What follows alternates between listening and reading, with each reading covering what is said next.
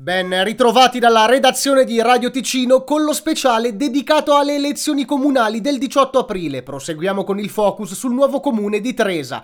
Oggi con noi abbiamo il più giovane candidato in municipio in consiglio comunale per la lista Tresa Sostenibile, Paride De Stefani, al quale abbiamo chiesto per cominciare alcuni degli obiettivi più importanti della sua lista. Uno degli obiettivi più importanti sarà sicuramente il miglioramento della situazione viaria che eh, da anni è un problema che attanaglia la nostra regione. Bisognerà per questo sensibilizzare portare il cittadino anche al consumo del prodotto a chilometro zero in modo da non doverlo obbligare sempre a spostarsi nei centri urbani per i propri servizi. Inoltre sarà molto importante sostenere le aziende in ottica post-Covid, aziende che devono restare nella regione, aziende che non devono terminare la loro attività perché sono in difficoltà. Quali sono i primi passi che intendete muovere a seguito delle elezioni? Sarà molto importante istituire quelle che sono le commissioni di quartiere, chiaramente con eh, la creazione di un un nuovo comune si va a centralizzare delle risorse, a centralizzare dei servizi e a offrire dei servizi più professionali anche al cittadino. Però si va anche a perdere un pochettino quella che è la prossimità con le realtà, con i bisogni del cittadino e quindi queste commissioni di quartiere potranno assicurare una corretta informazione e fornire segnalazioni sugli effettivi bisogni del cittadino in loco. Un altro punto importante da attivarsi subito per realizzarlo è l'organizzazione del comune dal punto di vista dei regolamenti comunali funzionali che erano già creati in ottica preaggregazione, ora si tratterà di validarli, trovare le modificazioni necessarie. Qual è un progetto più a lungo termine tra le vostre priorità? Il problema del traffico vorrei metterlo nei progetti a corto termine, ma si sa bene che è un problema che attanaglia la regione da anni, quindi possiamo metterlo tranquillamente nei progetti a lungo termine, ai quali però bisognerà portare delle soluzioni pragmatiche, efficaci rapidamente. Queste si ritrovano anche negli studi che sono stati fatti in ottica segregazione,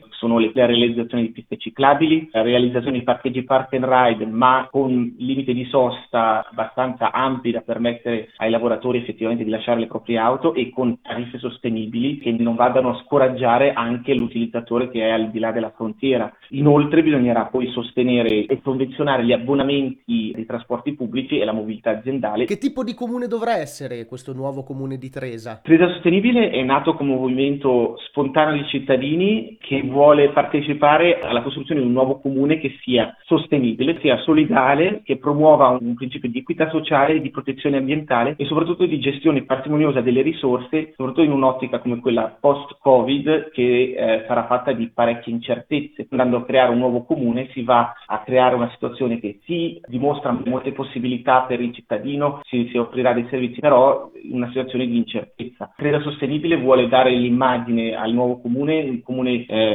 attento alle, alle, risorse ambientali, alle risorse culturali, alle risorse della nostra regione, ma senza andare ad intaccare quello che è il diritto anche delle generazioni future di utilizzarlo. In chiusura da questa aggregazione, quali sono le difficoltà e i pregi che sono emersi e qual è quindi l'importanza di questa aggregazione per la popolazione e i comuni limitrofi? Sicuramente tra i pregi, come detto, ci sarà una razionalizzazione delle risorse e un'offerta più professionale dei servizi a livello comunale. D'altra parte la difficoltà sarà quella di eh, mantenere la prossimità delle istituzioni comunali nelle differenti eh, zone del nuovo comune. Un altro pregio sarà le, il maggiore ruolo strategico che potrà assumere eh, Tresa in ottica cantonale e regionale. Diventerà un comune di 3.300 abitanti, quindi perso solamente ad Agno e a Caslano nel Malcantone e anche riguarda anche le, le, relazioni con i nostri vicini italiani che bisognerà riallacciare eh, dopo un periodo quasi di inesistenza. Abbiamo appena sentito Paride De Stefani per la lista Tresa Sostenibile per il nuovo comune di Tresa. L'intervista è riascoltabile in podcast su www.radioticino.com